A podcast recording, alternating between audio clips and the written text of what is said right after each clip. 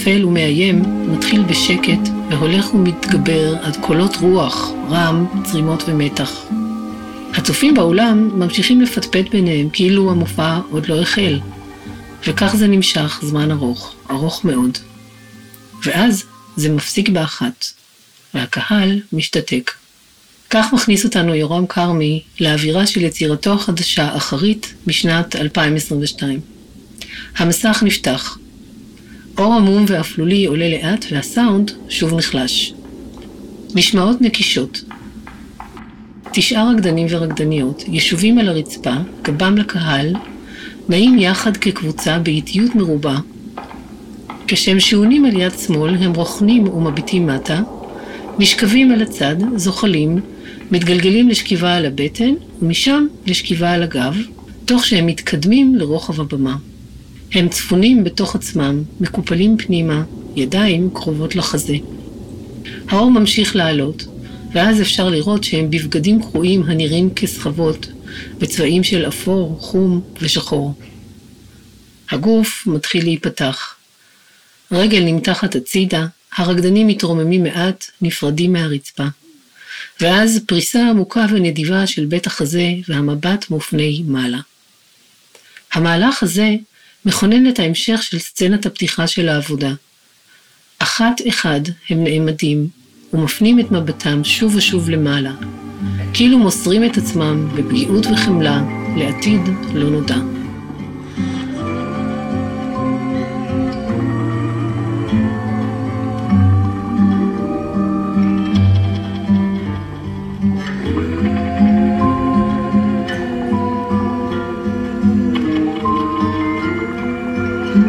זה הפרק התשיעי בסדרת כוריאוגרפים מדברים. בפרק הקודם שוחחנו עם מאי זרחי שאמרה שחומר תנועתי הוא מרכיב אחד מתוך פסיפס של חומרים עמם היא עובדת. היום אנחנו מדברים עם יורם כרמי. כשדיברנו איתו על חומר תנועתי, הוא אמר שחומר תנועתי זה עניין של אבולוציה, ושאנחנו שק ההיסטוריה שלנו.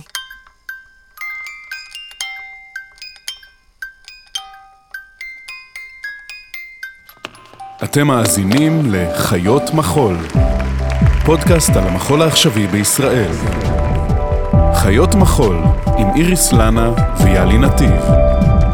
והפעם פרק בסדרת קוריאוגרפים מדברים עם יורם כרמי, קוריאוגרף, רקדן ומנהל אומנותי של להקת פרסקו. לפרק זה יגיב בסיומו יאיר ורדי, יוצר, עוצר פרפורמנס, מנהל אומנותי, דרמטורג ומעצב תאורה. עוד משתתפים בסדרה איריס ארז, תמיר גינץ, אורי שפיר, יוסי ברג ועודד גרף, ענת דניאלי, עמנואל גת, נועה ורטהיים ורינה ורטהיים קורן, מאי זרחי, רותם תש"ח, אמיר קולבן, נועה דר, ענת שמגר, אוהד נהרין. המוזיקה המושמעת בפרק היא מוזיקה מקורית שנכתבה ליצירותיו של יורם כרמי, חתך זהב משנת 2017 ואחרית משנת 2022. היי יאלי. היי איריס. באוקטובר ובנובמבר 2021 יצאנו לפגוש יוצרות ויוצרי מחול, לדבר איתם על פרקטיקות קוריאוגרפיות, על איך עושים מחול. פגשנו אותם בסטודיואים ובבתים שלהם, ושאלנו אותם מהו חומר תנועתי עבורם, ואיך הם חושבים על הקשר בין הגוף הרוקד והתנועה. היינו סקרניות להבין תהליכי עבודה, או במילים אחרות רצינו להיכנס אל מתחת למכסה המנוע של התהליך היצירתי. להיכנס לראש של היוצרים ולשמוע מהם על אופני הפעולה הייחודיים שלהם ועל מנגנוני היצירה שהם משתמשים בהם.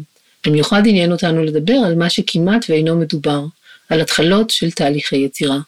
מה זה חומר תנועתי בעיניהם, ואיך מחשבות ודמיון מתרגמים לגוף, לתנועה ולפרקטיקות עבודה. מסתבר שיש אה, מודלים שונים. כל אחד ואחד מהם מדברים על חומר תנועתי קצת אחרת, ופועל אחרת, אבל כולם מדברים על הקשר בין הגוף והתנועה. הגוף כמדיום של המחול, והגוף שלהם, והגוף של הרקדנים. היוצרים מדברים עליו כמקור מרכזי וכמשאב של החומר התנועתי, והמפגש עם הגופים של הרקדנים והרקדניות נחשב כמהותי בתהליכי ההפקה של החומר התנועתי. זה משותף לכולם. מכאן עולות שאלות על מקומם של הרקדנים בתהליך הפקת החומר התנועתי. האם הם מבצעים, פרשנים, שותפים יוצרים? ואיזה תוקף ומקום יש להם כאנשים, כבני אדם, כסובייקטים, בתהליך היצירה הכוריאוגרפי. הסוגיות האלה מובילות באופן בלתי נמנע למחשבות נוספות, על יחסי הכוח בין היוצרים לרקדנים, ועל היררכיה וסמכות בתהליכי עבודה, שאלות שהכוריאוגרפים מתחבטים בהן לא מעט. להיכנס מתחת למכסה המנוע, כבר אמרנו?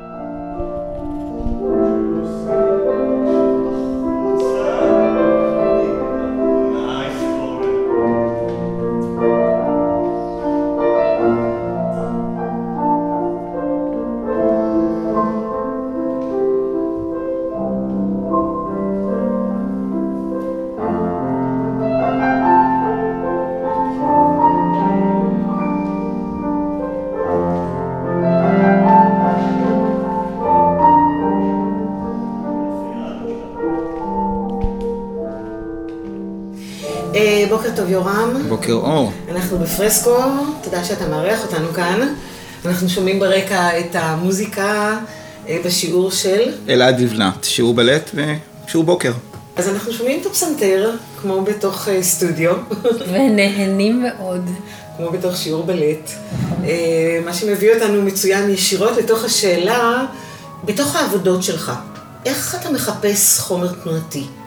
אני חושב שהשאלה הזאת היא אחת השאלות היחידות שהיא יושבת על ציר זמן. העניין הזה של חיפוש חומר תנועתי עובר אבולוציה כל הזמן, אצלי לפחות, ויש לו שני שותפים, אני והרקדנים.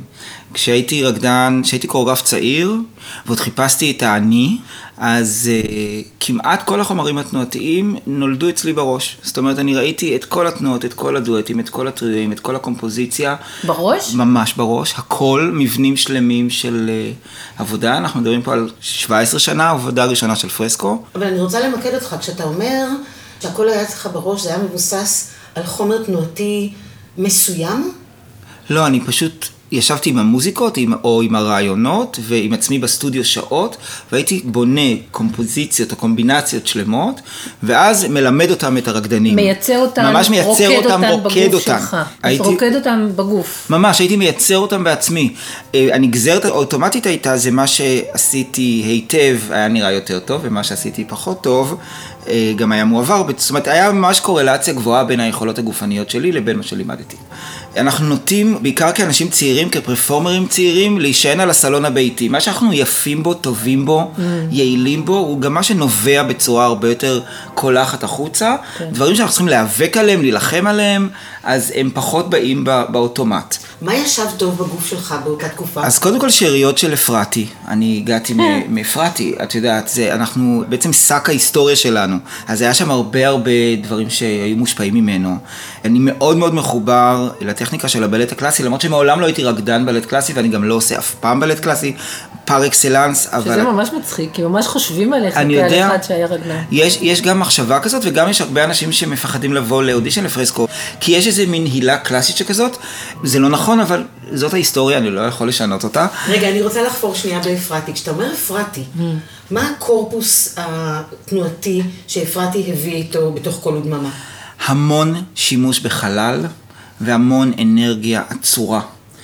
הנגטיב של זה היה, הוא היה מאוד פרוע ולא מאורגן, ובתקופה שהייתי קצת מנהל החזרות שלו, אני התעקשתי על לסדר וללטש ולהכל. אז כאילו, כשאני התחלתי לעבוד לבד, אז אני הייתי צריך למצוא את הדרך הזאת בין מה שעניין אותי, מה שהכרתי מהגוף, לבין מקומות שאמרתי, אוקיי, סטופ רגע, לא רק פראי, אלא רגע ליטוש, רגע הידוק, רגע יוניסון.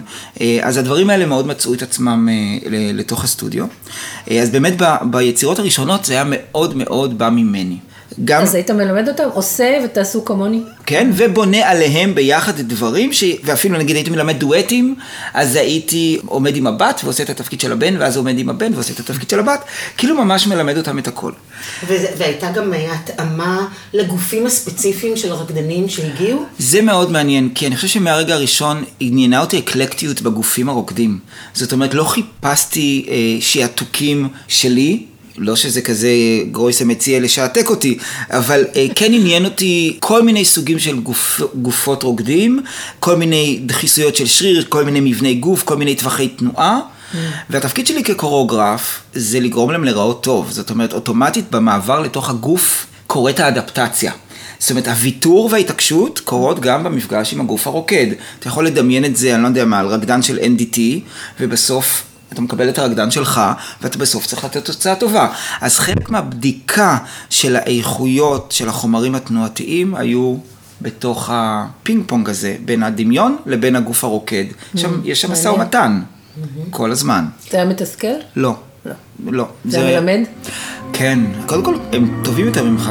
תמיד הרקדנים.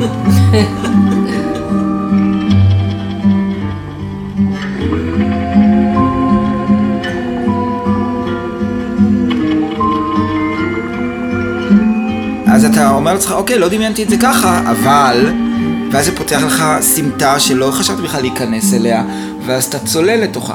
ובאמת לאורך השנים, כשהבנתי מי אני, וגם רקדנים התחילו לשהות שנתיים, שלוש, ארבע, ונוצר אמון.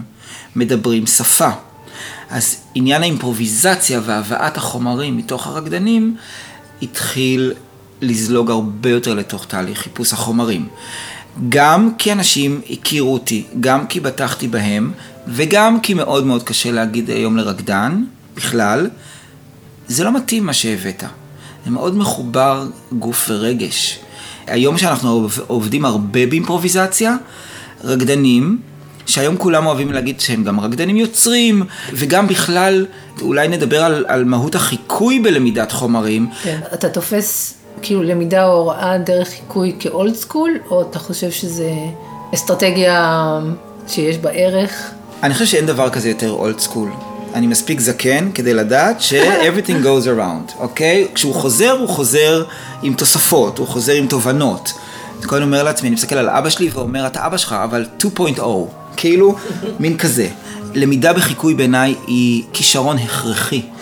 מכיוון שכשאתה, אפילו ברמה שאם רקדן היה מבין, שכשהוא עייף, וכשהוא לא בשיא כוחו הריכוזי, הוא יכול רגע ללכת ליכולת החיקוי כדי לאגור לעצמו מידע שיהיה first base, הוא יהיה השלד של הדברים, זה הכרחי. אני מוצא יותר ויותר שיש, אני קורא לזה האינסטינקט של הריקוד. אני התחלתי לרקוד בגיל 24.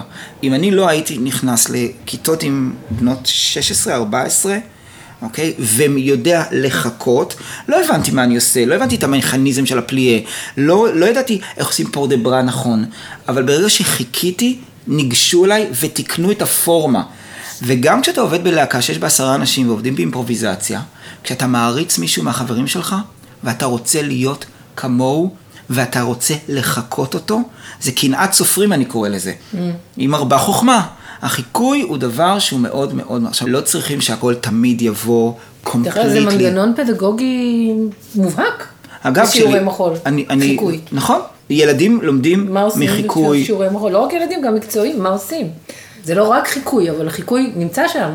כן, אז עכשיו שעשינו המורה בזריזות, עושה, הם נכון. נכון, ואחר כך אתה מביא לתוך זה, אם אתה מתבקש או אם אתה רוצה, אתה מביא לתוך זה, אני קורא לזה את הטעויות שלך, והטעויות הן מהממות. טעויות יש קסם, כי היא טעות, ואתה לא הולך למקום של הטעות, אבל פתאום הטעות זורמת יותר, מרגשת יותר, מפתיעה יותר, פתירה בצורה שלא היית חושב עליה. אז אני אומר לרקדנים, לפעמים, לא תמיד, בואו נתחיל במשהו מאוד סכמטי, ועכשיו אני אומר להם, למשל, קחו את אותו דבר and stretch it out מבחינת זמן, אוקיי? ופתאום מתאפשר להם לעשות... אה, אני גם אומר אולי משהו לא פופולרי. יש הרבה מאוד, אני מרגיש שהיום מתקשים להגיד לרקדנים צעירים, אתה עוד לא מוכן.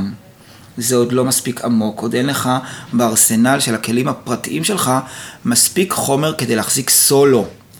ואז התפקיד שלי כיוצר זה להגיד לו, זה לא אתה לא טוב, זה לא מספיק. אז אנחנו יכולים להשתמש ברגע מזה, ועכשיו בואו נדבר הלאה.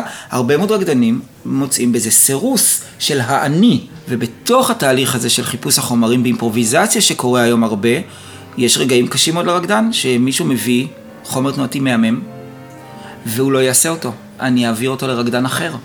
שעושה את זה טוב יותר. זאת אומרת, השיתופיות הקיבוציות הזאת היום, יש לה מחיר, שוב במרכאות, אתה זורק לפול הקולקטיבי את הכישרון שלך, ואתה צריך לדעת שלא בהכרח מי שייבחר בהגרלה לבצע את מה שהצעת, הוא אתה. זה משהו מדובר בלהקה? כן, אני מדבר באופן, עליו. אה, בגלוי? כן, כשאנחנו מתחילים תהליך יצירה חדש, אני מזכיר. מודל העבודה הזה, כמו שאתה מגדיר אותו עכשיו, שבו אתה מתחיל עבודה, עושים אימפרוביזציה, חומרים עוברים בין אנשים. מודל העבודה הזה התפתח בתוך הלהקה, או שגם הבאת אותו מכוריאוגרפים אחרים? אני חייב להגיד שהוא התפתח בתוך הלהקה, אבל זה לא כמו אה, פלנטה ואין פלנטות אחרות. אני חושב שהוא התפתח במקביל בהרבה מקומות. אני כרקדן לא חוויתי את זה. בדור שלי לא כל כך עבדו באימפרוביזציה. עכשיו, משה אפרתי לדוגמה, הוא היה עומד בסטודיו עם נעלי הקאטר פילר שלו, והשרשראות והכל, very non-densy, ורוקע ברגליים, ונוהם איזה נעמה, ומסתובב איזשהו סיבוב, ורוטן איזה רטינה, ונותן איזה חיווי. ואחרי... ואנחנו הבנו אותו. בהתחלה, בפעמים הראשונות, אתה אומר לעצמך, מה זה?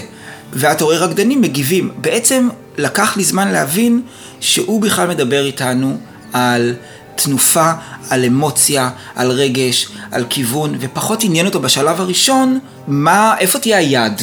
היום אני מבין שזה כן סוג של אימפרוביזציה, אוקיי? אבל בגלל שהיא לא נאמרה כאימפרוביזציה, לא שמו מוזיקה בחלל ואמרו תרקדו, אנחנו היינו צריכים לנסות להבין למה הוא התכוון. עכשיו, הוותיקים שלו, הסולנים שלו, דיברו את השפה, ואנחנו החדשים, עד שנהיינו הוותיקים והסולנים, היינו עובדים בחיקוי, זאת אומרת, מנסים להבין מה קורה.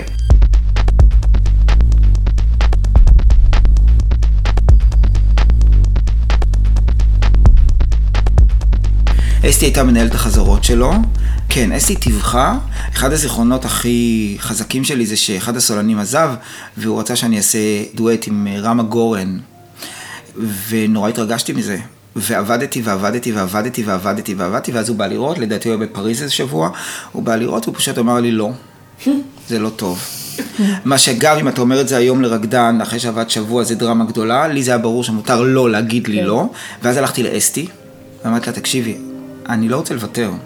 מוכנה להישאר איתי אחרי, ובמשך עוד ארבעה ימים היא נשארה איתי, עוד שעתיים שלוש בסוף כל יום עבודה, ואז היא הלכה אליו, ואמרה לו, הוא עבד קשה, עבדתי איתו אישית, בוא תראה את זה עוד פעם. והוא ראה את זה עוד פעם, ואז קיבלתי את זה. כאנדרסטאדי, בואו לא ניסחף. קיבלתי את זה כאנדרסטאדי, זה לימד אותי א' המון על המנהל חזרות, אם הוא יודע לזקק לך את המהות, זה מאוד מאוד חשוב לקוריאוגרף. ובטח לרקדן.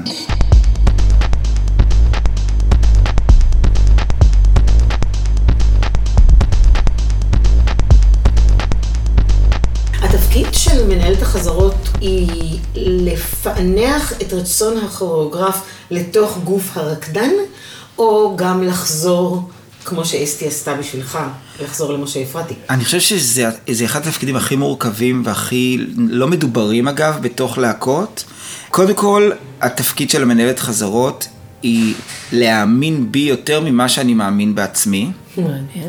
כי אני לפעמים חסר סבלנות, מתייאש בקלות, רוכב על גלי ההשראה ואין לי זמן להתעכב על דברים, ואני נוטה לזרוק דברים. והתפקיד של מנהלת חזרות להגיד, רשמתי, אני אחזור לזה. סטופ, אל תוותר.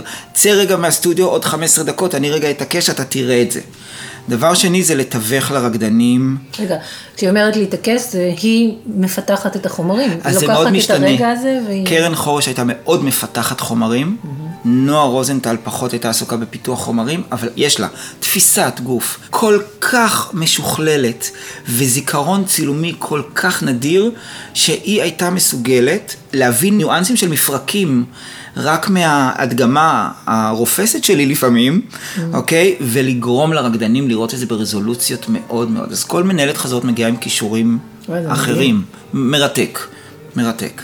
אז אני חוזר רגע לעניין הזה של היצירה. אז היום למשל, גם כשעובדים באימפרוביזציה, זה לעולם לא נשאר בצורתו הגולמית של האימפרוביזציה. כי בעצם, אם יש לי עשרה רקדנים והם כולם עושים אימפרוביזציה, אני מקבל עשר שפות. נכון, יש לנו קווים משיקים, כי אנחנו נמצאים באותו סטודיו, ואנחנו שומעים את אותה מוזיקה, ואנחנו מושפעים אותו דבר. אני אגב לא אומר אף פעם על מה העבודה. לא? אף פעם לא, בשלבים הראשונים. קודם כל, בשביל זכות החז... לחזור בי. שלא יגידו לי, אבל אמרת. וגם גיליתי שזה אה, רקדנים, בכלל, אומנים, מול במאי, שחקנים, הם, יש צורך לרצות, יש צורך לקלוע למטרה. וכשאתה מכריז מה הכותרת, אתה אוטומטית סוגר את גבולות החופש המחשבתי. תן לנו דוגמה לאימפרוביזציה. בעבודה על ג'נדרוסטי, שידעתי על מה אני רוצה לעשות את העבודה. עוד לא ידעתי שיהיו בלונים ולא ידעתי, אבל ידעתי שזה יהיה על מין, מגדר, מיניות, אהבה. אז הייתה איתי דליה חיימסקי, ביחד עם נאור רוזנטל. במשך שבוע הסטודיו חולק לחדרים דמיוניים. כל רקדן קיבל רשימת משימות. בכל חלל בסטודיו הייתה משימה. הם עברו ממשימה למשימה, ביצעו אותה בזמן קצוב, הכל תועד. כל מי שהיה מחוץ תיעד את המחשבות ואת הרגשות שלו ואת הדברים שעלו לו בראש, ובסוף ארבעה ימים כאלה היה לנו אוסף עצום של חומרים. מהחדר שהיה כולו נשיות, היה לנו חומרים של כל היוצרים. מהחדר שהיה גבריות, מהחדר שהיה דימוי גוף, מהחדר שהיה משפחה. ביום השני בכלל התעסקנו עם דברים אחרים, התעסקנו עם גבהים, התעסקנו עם, עם טקסטורות של חומרים. זה סוג אחד של עבודה של אימפרוביזציה. לעבודה החדשה שאני עובד עכשיו, הבאתי מוזיקאי, את נועם הלפר, שעשה לי את הסאונדטרק של ג'נדרוסיטי, הוא בילה איתנו יומיים שלמים, הביא את כל ציוד הנגינה שלו, גם לופרים, גם מוזיקה אקוסטית, גם את המחשב והכל, ואני פשוט נתתי הנחיות נורא קונקרטיות שהתעסקו רק בזמן, מהירות, חלל, גובה, אחר כך במפרקים. נורא רציתי רגע לראות, אחרי אייל ועדי, הם גמרו עכשיו עבודות של אייל ועדי, רציתי רגע לנער את השאריות. אנחנו כן. מאוד נוטים לעשות את הדברים שעשינו בשנה האחרונה, וידעתי שמוזיקה חיה אוטומטית מאירה. אז עשינו יומיים של, קראנו לזה סלט ירקות, ואני ישבתי שם בקפדנות ורשמתי כל רגע. רשמת טקסט? רשמתי טקסטים, אה, אסוציאציות שעולות לי בראש. לא, אתה לא מצייר? אני משרבט, אני משרבט, כן.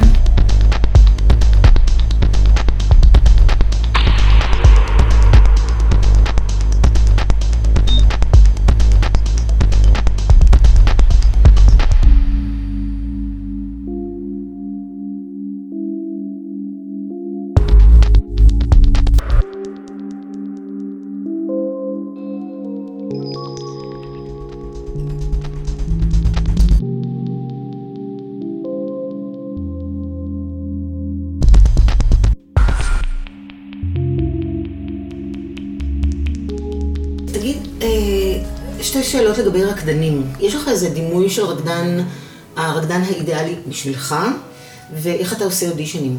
כשצריכים לעשות אודישנים אנחנו עושים open call, גם בארץ וגם בחו"ל. בדרך כלל אנחנו מקבלים בין 400 ל-500 פניות. אני צופה בכל הוידאוים, אני מבקש וידאוים וקורות חיים. עכשיו, אני לא כל כך אוהב power audition. מה זה power audition? אני לא אוהב שבאים לפה 300 איש ועומדים בתור בשביל להרגיש שאני זה אני והכל. אז אני מסנן סינון ראשוני, ובדרך כלל אנחנו מזמינים לא יותר מ-80-90 אנשים, שאני באמת מאמין שיש להם סיכוי. זאת אומרת שזה פחות בשביל שישתרכו פה לקילומטרים, אלא יותר יש פרקטיקה. השלב הראשון הוא תמיד שיעור בלט. אה, לא כל כך אה, בשביל לדעת אם הם בלרינות, אנחנו המון יכולים ללמוד מהטכניקה הזאת, על מוזיקליות, על שימוש במרחב, על, על השכלה גופנית, ובדרך כלל גם עוברים הרבה מאוד אנשים שהם על הפנים בבלט, ואחר כך נכנסים ישר לרפרטואר. ביום השני, זה תמיד יומיים או שלושה, ביום השני כבר עובדים יותר זום אין על הרפרטואר של אתמול ועוד פרטנרים. ואחר כך יש ממש שלבים של אימפרוביזציה. אחד הדברים שאני נוטה לעשות בשנים האחרונות, זה אני מלמד אותם משפט תנועתי מתוך אה, אחת היצירות, ומבקש מהם לפתוח סוגריים איפה שהם רוצים, לתפור חיבור אל החומר המובנה, לצאת, לטייל איפה שהם רוצים, לחזור אל החומר המובנה ולייצר משפט תנועתי חדש.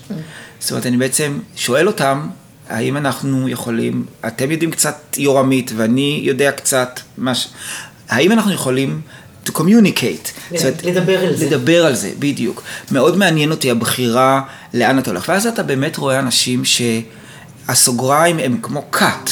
הם לא הערת אגב, הם לא פיתוח, הם רק רגע, זה מה שאני יודע לעשות, הנה זה, ואז אני חוזר. ויש אנשים שבאמת מתבוננים על מה שהבאת, ואומרים, מה יתאים? מה מתוך כל סל המוקסמויות שלי אני מביא שידבר עם הרגע הזה? ולפעמים אני מבקש מהם לעשות דברים שלא קשורים למחול. טקסטים, אבל לא מובנים, לשמוע שימוש בקול, בנשימה. מאוד אוהב לראות אותם הולכים ורצים, שזה מדהים שלא יודעים יותר לא ללכת ולא לרוץ. זה מין אומנויות אבודות כאלה. כן. כן. אתם יודעים על מה אני מדבר, שאתה כאילו אומר למישהו, עכשיו תחצה את הבמה בהליכה. פתאום המודעות שלך לעצמך היא נהיית, נהיית כל כך כמעט על גבול המסרסת, שמאוד קשה להיות רגע אתה, או תרוץ. והם נורא אוהבים במחול מודרני לרוץ, אבל מעט מאוד אנשים יודעים לרוץ, אז אני לפעמים בודק גם את זה. זה מין עניין שלי. בוא נחזור לשאלה הראשונה, על הגוף של הרקדן. ה- כן. אני אוהב בפנטזיה שלי, אני אוהב את הרקדנים מאוד משוחררים במפרקים. אני אוהב אה, איזושהי אלסטיות, אבל אני גם אוהב אנשים שיש להם יכולת להניע את הסנטר שלהם במהירות ממקום למקום. אני מוצא בשנים האחרונות שיש, אני אומר את זה בזהירות, יש הידלדלות במגוון התנועתי הנלמד, הנרכש, על בסיס ביטוי אישי. ואז הרבה מאוד רקדנים יודעים לזוז נורא נורא נורא יפה, בתוך גבולות הגוף שלהם, מפרקים, מין אלתורים שאחרי שאתה רואה אותם כבר שנים זה הכל נראה לך מעט אותו דבר, אבל הם לא יודעים לרדת לרצפה, הם לא יודעים להסתובב, הם לא יודעים לקפוץ, הם גם לא מראים את זה בקלטות האודישנים שלהם. זאת אומרת, אני. כן, המון קלטות אודישנים אני מקבל מסלונים או מסטודיו קטנטנים. עכשיו, אתה מזהה בזה את הגגה, אבל זה לא באמת גגה, כי גגה הוא עמוק. ומורכב, ויש לו קוריקולום, ואני קורא לזה מין גגה לעניים, כי אנשים לא תופסים את הדבר הזה, זה כאילו מין שחרור מכבלי הטכניקה, אבל הם לא מתחייבים לשום דבר אחר, זאת אומרת, הם לא אומרים, ואני יודע גם את זה וגם את זה וגם את זה. אולי זה קשור גם לאופן שבו מלמדים במגמות המחול? אני חושב את שכן. השיעורי קומפוזיציה, קוריאוגרפיה. קודם כל יש מגמות מעולות היום, אבל נכון. הרפרטוארים שהרקדנים מת- מתבקשים לבצע, בעיניי, הם לא תובעניים במיוחד. אנחנו פחות ופחות רואים פרז'לוקאז', יירי קיליאן, מה אני אגיד לכם? זה מאוד מאוד um, inside the body. ואותי כשאני מחפש רקדנים, מעניין אותי לראות איך אתם שורפים שטח. עכשיו, גם רוב העבודות שלי, הבמות ריקות. אני מאוד אוהב space, ומעניין אותי כקומפוזיטור, וואי, זה מוזר להגיד את זה. לא רק שני הגופים, אני מאוד מסתקרן מהחלל. החלל בין גופות רוקדים הוא משהו שהוא בשבילי מאוד נוכח. אני ממש רואה אותו. אז דואטים למשל זה passion מאוד גדול שלי, כי יש שם כל הז... הדבר הזה הוא חי. partnering זה משהו שכבר כמעט לא מלמדים. אפילו, אתם זוכרות, לפני עשור היה עידן ה-contact improvisation שהיה ל- לוהט. זה גם דעך, הם לא באמת יודעים לעשות contact. אתה משתמש? בתוך תהליך היצירה כן, כשאני מחפש כימיה בין רקדנים, שזה דבר מאוד מאוד חשוב. מי מקבל איזה תפקיד, איך אתה מרכיב את זה, הרי כל הרקדנים לומדים כמעט את כל החומרים, ואז העבודה שלי זה הסינון, הביזור, ההדבקה, לשים את הסדר הנכון, לצוות את האנשים הנכונים.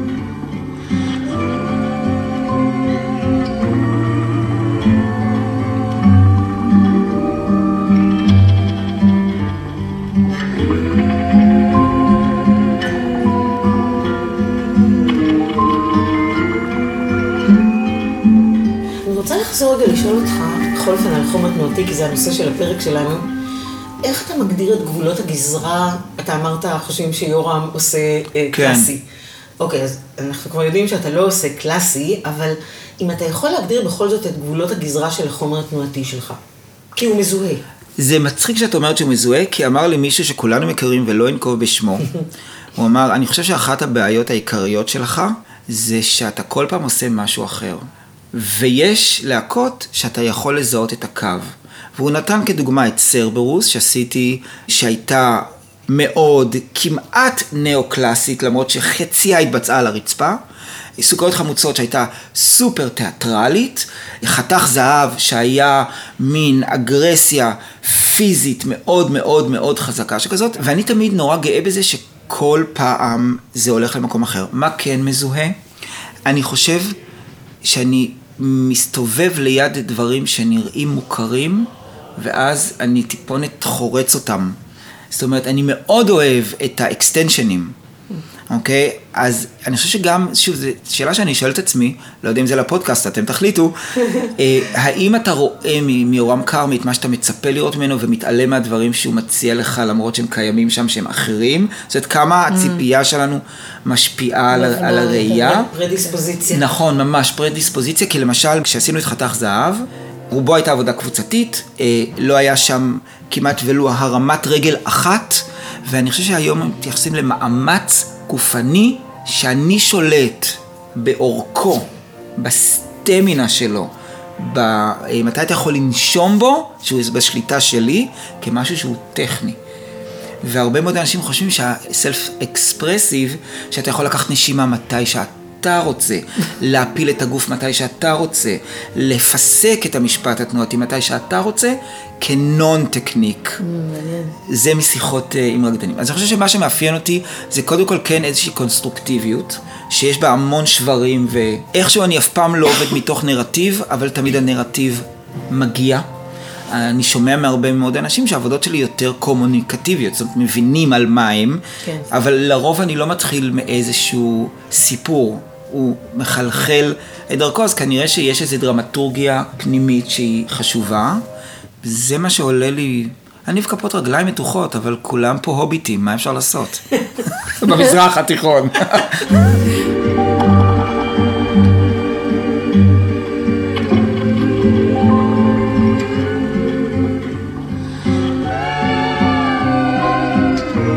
אתה יכול לציין שניים, שלושה רקדנים שהם בעולם, אולי מפעם, שהם דוגמה לאיזה משהו מופתי?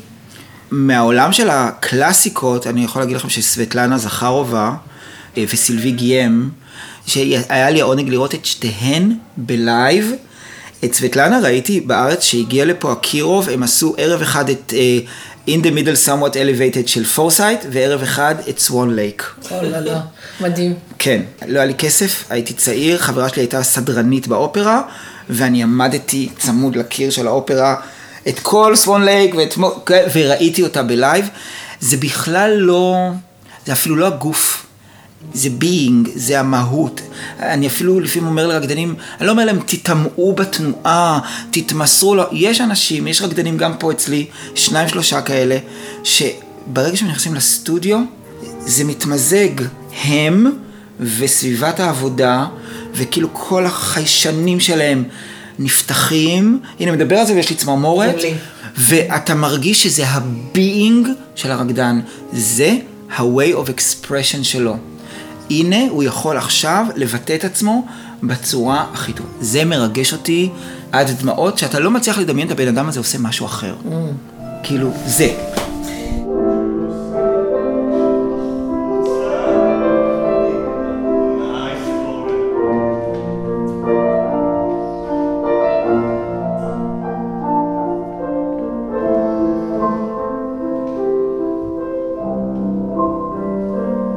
יאיר ורדי, יוצר, עוצר פרפורמנס ומנהל אומנותי, דרמטורג ומעצב תאורה, חי ופועל בישראל. בימים אלו עובד כמנהל אומנותי של פסטיבל מדרום לאומנות רב-תחומית באופקים. מרצה במחלקה לתרבות, יצירה והפקה, במכללה האקדמית ספיר. היי יאיר, היי, איריס. איזה מחשבות היו לך כשהקשבת לשיחה עם יורם כרמי?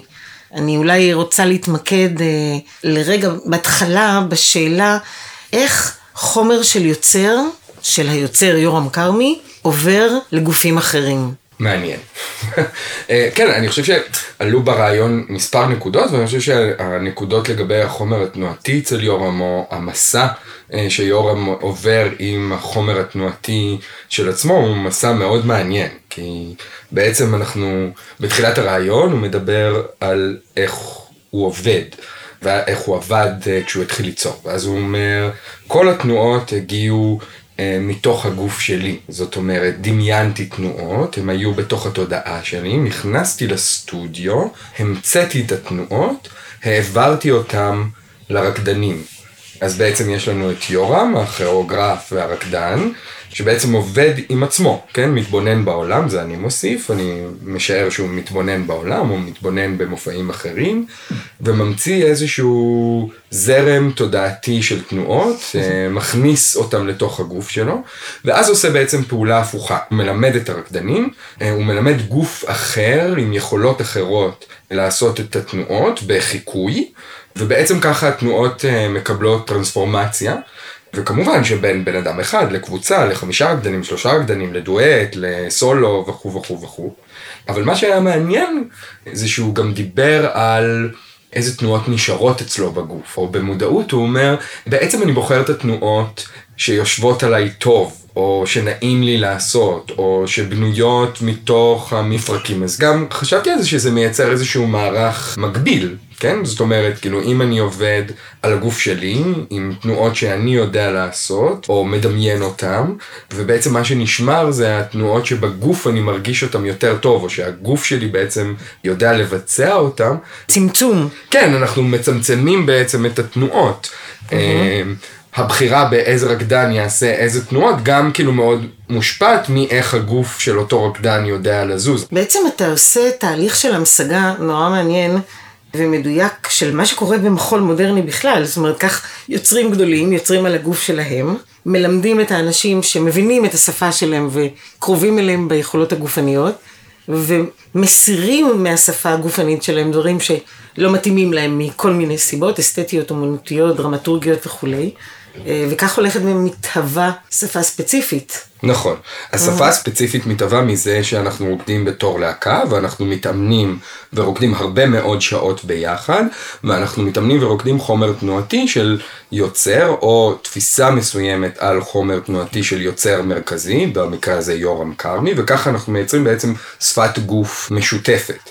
אז אנחנו מייצרים את השפת גוף המשותפת גם מזה שאנחנו לומדים את התנועות של אותו גוף, כן, של אותו כוריאוגרף שרקד על הגוף שלו, אבל אנחנו לומדים את השפה המשותפת הזו גם באיך הכוריאוגרף עושה אינטרפטציה לתנועות של הרקדנים, כן, ובאמת, זה נורא מעניין לשמוע את יורם, כי הוא בעצם משרטט כזה איזשהו תהליך שגם כל עולם המחול עובר, כן? אז נכון שעדיין יש כוריאוגרפים שממציאים על עצמם תנועות ומלמדים רקדנים אחרים, אבל השיטה היותר רווחת, וזו גם השיטה שיורם עבר אליה, היא בעצם לעבוד דרך אימפרוביזציות אה, משימתיות, כן? זאת אומרת, זה, אני לא עושה אינטרפטציה לחומר שאני המצאתי, אלא אני נותן משימת אימפרוביזציה לקבוצה של רקדנים, עם כל מיני הוראות, ואז בעצם אני רואה איזה חומרים תנועתיים הגופים של הרקדנים יודעים להציע לי.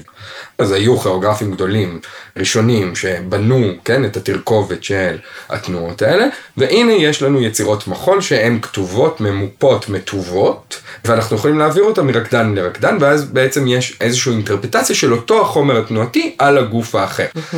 כל אחד מאיתנו עבר מערכת חינוכית מסוימת, עבד עם כיאוגרפים שונים, מישהו השפיע עלינו מאוד, עבדנו בלהקת בת שבע חמש שנים, עבדנו בבלט הישראלי ארבע שנים, עבדנו עם אה, רונית זיו או עבדנו עם אה, דנה רוטנברג. החומר התנועתי או האינטרפטציה של החומרים התנועתיים שקעה אצלנו בגוף, כמו שיורם מדבר על זה שכשהוא התחיל, אז כאילו הוא התחיל עם... אה, משה אפרתי. משה אפרתי, בדיוק, הוא היה רקדן בכל דממה. כמו שיורם מדבר על זה, שהוא אומר, התחלתי לעבוד ויצאתי בדיוק ממשה אפרתי, מכל הדממה, עבדתי איתו הרבה מאוד שנים, אז כמובן שגם טכניקות העבודה שלו וגם החומר התנועתי שלו היה בתוך הגוף שלי. אני ככה ידעתי לזוז.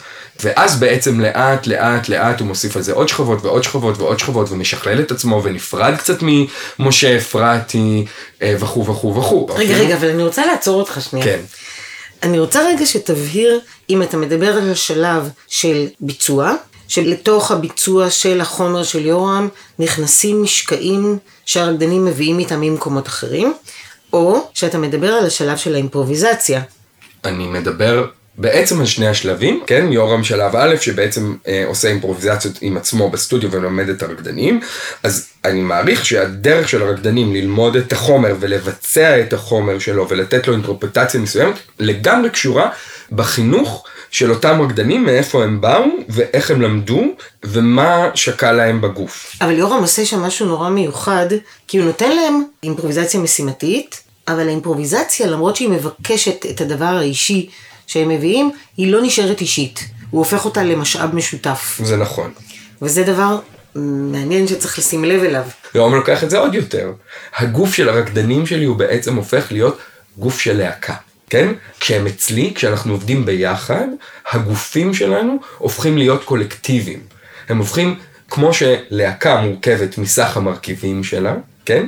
סך המרכיבים של הלהקה הופך להיות הלהקה. מה יורם אומר ברעיון? הוא אומר, אנחנו עושים המון אימפרוביזציות, אה, אני בוחר כל מיני דברים מהאימפרוביזציות, כל מיני חומרים, כל מיני תנועות, כל מיני סיקוונסים מתוך האימפרוביזציות של הרקדנים, ובעצם אני מעביר אותם לרקדנים אחרים, זאת אומרת הוא ממש מתייחס לזה כחומרי גלם. אז אם רגע להישאר בנושא הקודם שדיברנו עליו, שזה הפרשנות או השרידים של מערכות החינוך והכיאוגרפים האחרים שעבדתי איתם, אז בוודאי שאם נותנים לי אימפרוביזציה של תרגילים, ואני רקדתי ואני עכשיו יוצא מהמסלול, אז כמובן שכשאני מפרש את האימפרוביזציה כרקדן, בוודאי שזה קשור כאילו לכל הדברים ולכל התפיסת המחול, הגוף והתנועה שלמדתי במסלול. כמובן שזה הדרך שלי האישית בתור רקדן שלומד במסלול, איך אני מפרש את מה שלומדים במסלול. אתה בעצם כן? מציע כאן איזו מחשבה נורא מעניינת של השדה, כמו על איזה רשת. השדה הוא רשת. השדה הוא רשת, והשדה, יותר מזה, השדה הוא גם היסטורי. אה, תסביר. כיוון שאם אני גדלתי בישראל ולמדתי במגמה בתיכון, ומי שלימד אותי זה רקדנים שפעם רקדו אצל בת שבע. ועכשיו סיימתי את התיכון ועשיתי גם חוג עם רקדנים שלמדו ועבדו בקיבוצית. ואז סיימתי את הלימודים ונכנסתי והייתי חייל ונכנסתי כאילו ללמוד במסלול. אז במסלול מי שמלמד אותי זו נעמי פרלוב ואופיר דגן והם קשורים לפרז'... ב... איך קוראים לו? פרלג'וקאז'. פרלג'וקאז' והם קשורים אה, לאוהד והם קשורים למיליון ואחד אלף כיאוגרפים וגם בתוך זה אני לומד עם מורים שהיו רקדנים או של בת שבע או של רונית זיו או של אה, יסמין גודר או של אה, הקיבוצית.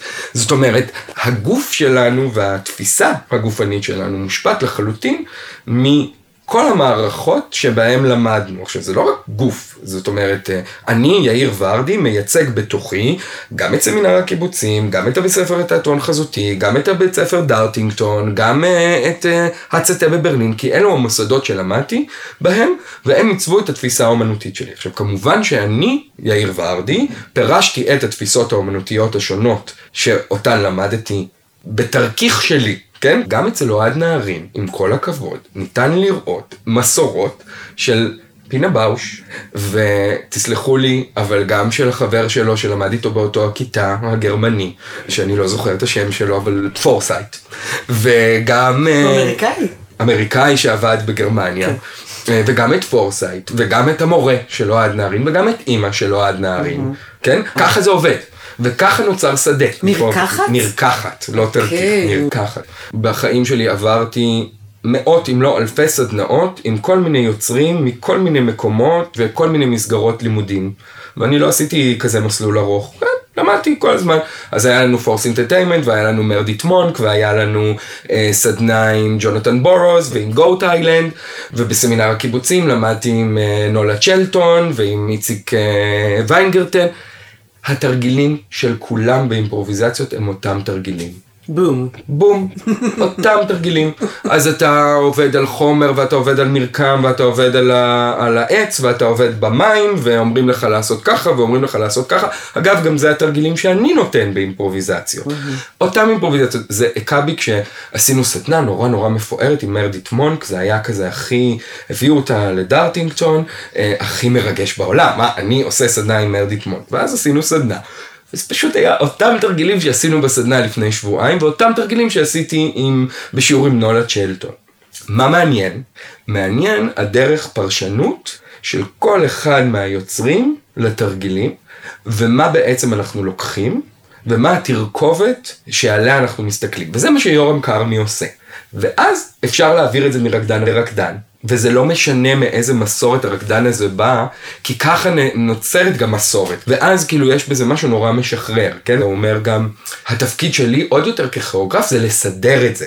זה להחליט מה סולו, מה עבודה קבוצתית, מה דואט, איזה חומרים עושים אה, ביוניסונו, איזה חומרים עושים בקנון, איזה חומרים עושים ככה, וככה אני מרכיב בעצם את היצירה שלי. אה, וזה היה נורא מעניין לשמוע את זה.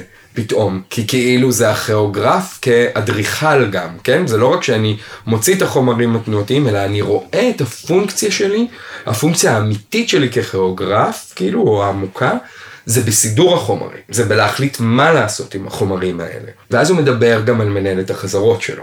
שזו בכלל פונקציה סופר מעניינת נכון. באיך שיורם עובד, נכון. כן? הוא עובד עם אה, מנהלות חזרות, מנהלות חזרות מאוד חזקות, תקופה מאוד ארוכה, כן? יש לו מנהלות חזרות שעובדות איתו שלוש, ארבע, חמש שנים, שתי מנהלות חזרות בדרך כלל, והוא מדבר ממש כאיזה פונקציה של תיווך.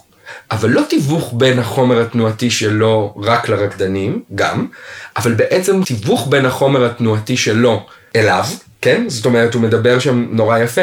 הן מתעקשות איתי שדברים שאני חושב שהם לא יעבדו אחרי שניסיתי אותם, שהם יעבדו, ושצריך סבלנות רגע, ורגע תן לנו לסדר אותם, כי זה לא קורה באינסטנט, כן? הוא מדבר גם על זה. שנועה רוזנטל אה, מבינה את התנועה שהוא עושה ברמת המפרקים יותר טוב ממנו. ברור, כי אני מוציא. תנועה, ואז יש פונקציה כזו, בן אדם שהוא מומחה במפרקים, שהוא רקדן, ושזה הקטע שלו, והקטע שלו הוא רגע להבין איך תנועה חודרת לתוך הגוף ומחלחלת לתוך הגוף, ומה הגוף צריך לעשות כדי לבצע אותה, ואז היא יודעת ללמד אותה לרקדנים, זאת אומרת לתווך, אבל היא מתווכת גם בין היוצר לתנועה של עצמו, וגם בין היוצר לרקדן, ואז הוא מספר על הסיפור שלו בלהקה שהוא היה צריך לעבוד ולעבוד ולעבוד ולעבוד ולעבוד כדי לקבל איזשהו סולו.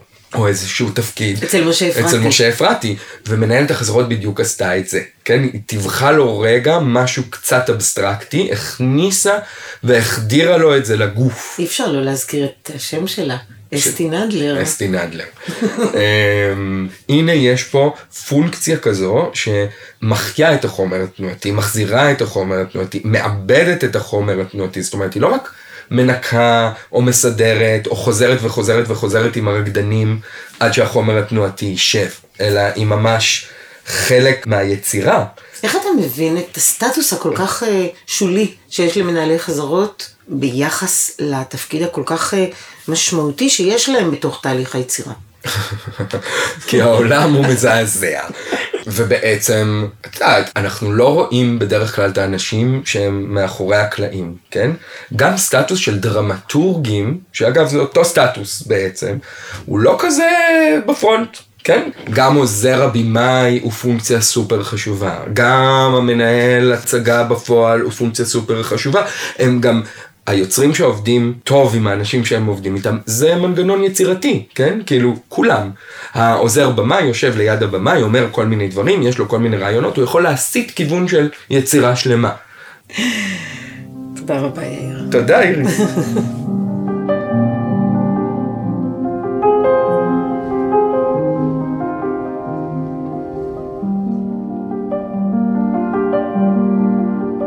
תודה לזוהר זלץ מאולפני אשל ולעידו קינן ועומר סנש מפודקסטיקו. איריס לנה היא חוקרת מחול, מרצה באקדמיה למחול ובסמינר הקיבוצים, ניהלה את פרויקט הקמת ארכיון להקת בת שבע, ואת תחום המחול בפרויקט שימור דיגיטלי של אוספי מחול בספרייה הלאומית. איריס היא מנכ"לית פסטיבל צוללן. יאלי נתיב היא מורה וחוקרת מחול בהקשרים סוציולוגיים ואנתרופולוגיים. היא מרצה בכירה במכללה האקדמית לחברה ואומנויות, ASA, כותבת על חינוך לאומנויות, סוציולוגיה של הגוף, התנועה והמופע, ועל מחול והחברה הישראלית.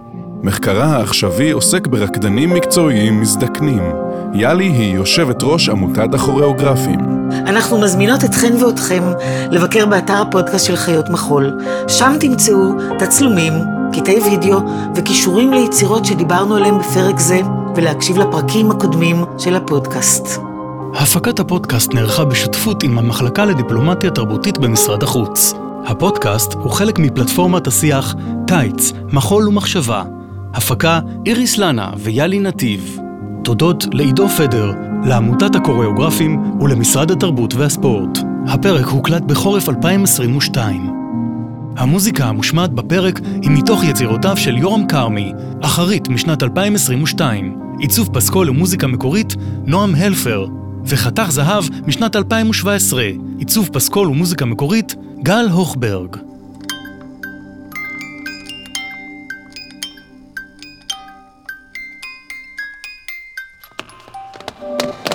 האזנתם לחיות מחול עם איריס לנה ויאלי נתיב.